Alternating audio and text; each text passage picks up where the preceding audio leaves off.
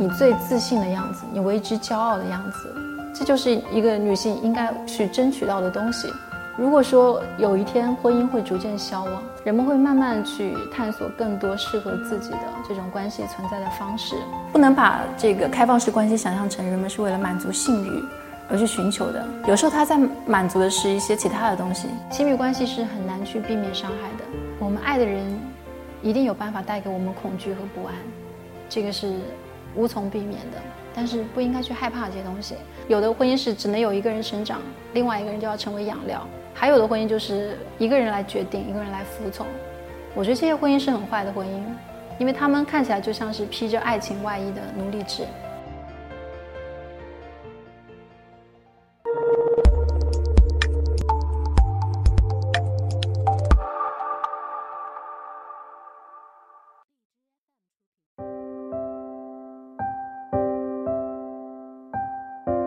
如果今天。我要怎么样去解释我的名字的时候，我会想到说，某种程度上，我们把女性的身体变成了一个客体，因为女性的胸部对她自己来讲不存在更多的意义，但对男性来讲，它是一个情欲的唤起。所以我在想，是不是我们自己去讲这个部分的时候，某种程度上是我们要再夺回那个定义的权利。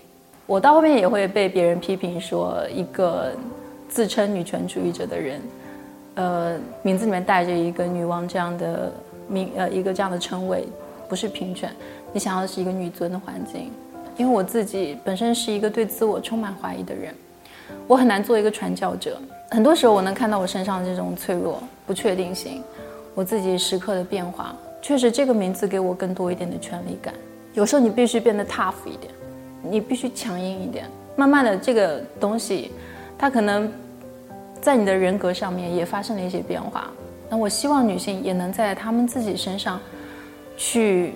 去感知她们的变化、她们的脆弱、她们的野心、困惑、对权力的渴望等等所有的东西。我觉得，在很多时候，中国的女性她是对自己的感受很模糊的，不会去很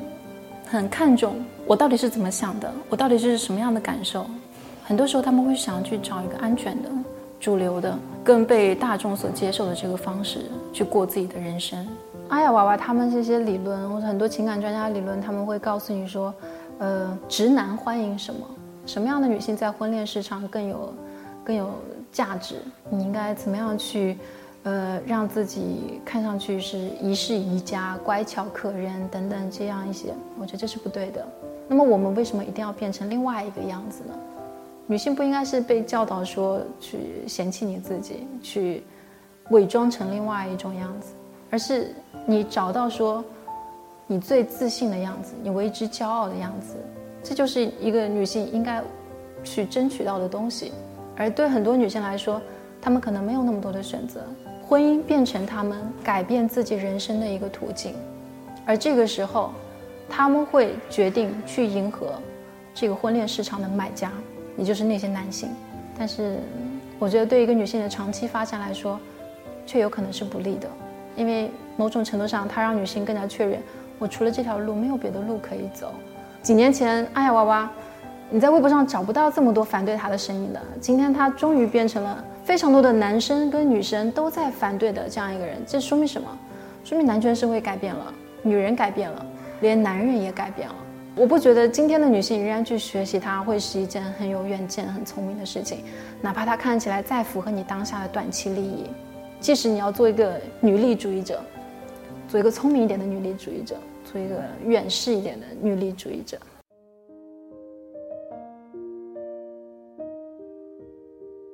多女性她的困惑是。嗯，为什么我没有高潮？我怎么样才可以在这个性活动里面有更好的感受？有的人甚至还没有走进婚姻，已经是一种无性的这种伴侣关系。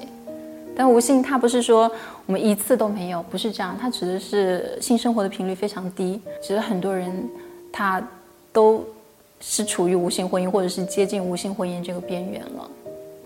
但是可能比较多的人会意识到这个问题会在三十多岁的时候。其实无性婚姻它的成因很多，比如说有的时候是因为，呃，夫妻相处的时间非常的少，可能作息是不一样的，然后还有的时候是隐私空间不够，那可能说你家里住了其他的人，尤其有了孩子之后，可能你会发现说你很怕被孩子听到，或者是你很怕被公公婆婆或者是岳父岳母听到，然后再有可能就你们关系里面有一些悬而未决的问题，或者是你们有一些其他的这种争吵，和一些关系里面一些裂痕等等。那么这些问题没有解决，它可能伤害到了你们之间这种亲密和激情，所以你们会发现这个亲密关系里面，它很多东西是绑在一起的。很多人他可能会发现到结婚久一点之后呢，就会激情慢慢流失，亲密也在慢慢流失，最后剩下就是一个承诺。我们整个一个主流社会所承认的承诺是一对一的关系，一对一的终身制的伴侣关系。我觉得有可能它会慢慢的。在整个我们文明推进的这个过程里面，慢慢的被改变。如果说有一天婚姻会逐渐消亡，我们主流这种婚姻会逐渐消亡，人们会慢慢去探索更多适合自己的这种关系存在的方式。这个其实，在瑞典已经是这个样子。嗯，百分之五十的人他是不结婚的，他们只同居，而他们的这个承诺是什么？往往就是关于一个孩子养育的这个承诺。因为开放式关系，它还是承认一个主关系的。一般来说，它是指夫妻关系是主关系，而其他的关系相对来说就没有那么重要。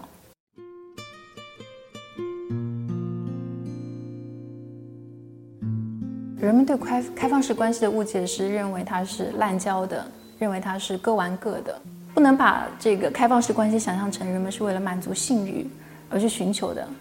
有时候他在满足的是一些其他的东西，比如人们希望说感受心动的感觉，人们希望自己被其他人所吸引，人们希望感受到对爱的渴望。那这个时候其实可以允许这些人有其他的选择，因为只要他们双方协商好了就可以。我们尊重人有不同的需要，而且人有不同的价值观，有不同的开放度。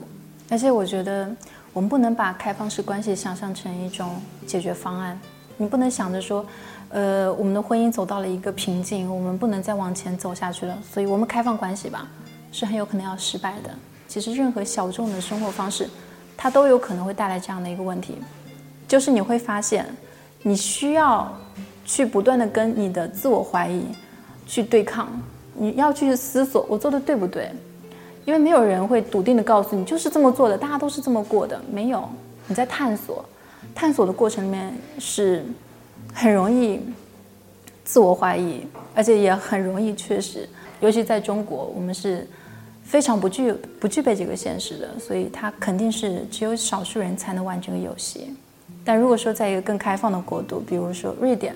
那么很多人他们可能本身就已经不把婚姻这件事情当成是一件绝对主流的一种规范式的生活方式，很多人是不结婚，他们可能跟朋友在一起生活。跟自己的男女朋友同居，那可能他们还会有多配偶的关系，这个都是有可能的。他们对此会遭遇到这种自我怀疑，就要少很多了。从个人来说，一段开放式关系呢，它它需要说你知道自己是一个高开放型的人，而另外呢，你还需要去找到一个跟你开放度是接近的人，就是你们要始终去保持坦诚去交流。去非常在意对方的感受和看法，你要敢于去袒露你自己的不安、你的怀疑、你对对方的一些，嗯，可以说是嫉妒，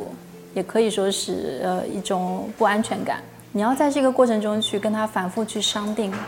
我们这条 line 这条线要画在哪里，这个时候你才有可能说跟他安全的去进行这个探索。但这对很多人来说都太难了。当然，他如果真的建立起来之后，你可能也会感觉是非常舒服的，因为那些猜疑链你们已经跨过来了，就是你们已经足够了解彼此，了解彼此，尤其是他们脆弱的、软弱的、不安的，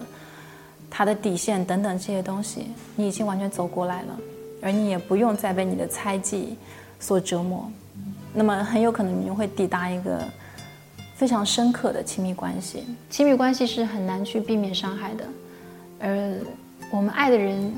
一定有办法带给我们恐惧和不安，这个是无从避免的。但是不应该去害怕这些东西。很多人遇到的其实是跟自己的共同利益不一致，因为他想的跟他想的不一样，而他们不能很好去调整这种不合适，不能调整的这个过程里面，可能造成了一些伤害。但是因此去贴上一个渣男或者渣女的这个标签，我觉得有失公允。那有一些情况，我觉得女性可以注意一下，比如她是不是一个，呃，有暴力倾向的人，惯常撒谎的人，或者是他有过这种威胁、纠缠的一些举动等等，这些可能提示你会遇到真实的危险。而在此之外呢，没有必要过于去警惕、去防备。其实现在的婚恋观很强调。我们自己自身的不圆满，需要去找到另外一个人来获得圆满。我觉得这个是不对的。亲密关系、婚姻，它不解决任何问题，而且它往往制造更多的问题让你去解决。最后你变得越来越模糊，越来越难以去指认自己真正想要的是什么，自己真正的问题是什么。如果说不能去把这个迷思给破掉的话，我们很有可能会在关系里面无限的失望。因为幸福这个东西，很大程度不是别人给的，而是你自己去如何体验、如何去指认、如何去定义的。有的婚姻是只能有一个人生长，另外一个人就要成为养料；还有的婚姻就是一个人来决定，一个人来服从。我觉得这些婚姻是很坏的婚姻，因为他们看起来就像是披着爱情外衣的奴隶制。而如果说你真正能够学会跟自己相处，你其实就已经是个独立的人了。那一个独立的人。他是可以去接受有另外一个人跟我在人生路上同行，这个其实就是我对关系的定义。你仍然是自己往前走的，只是你身边有一个人，你决定跟他一起走，只是这样而已。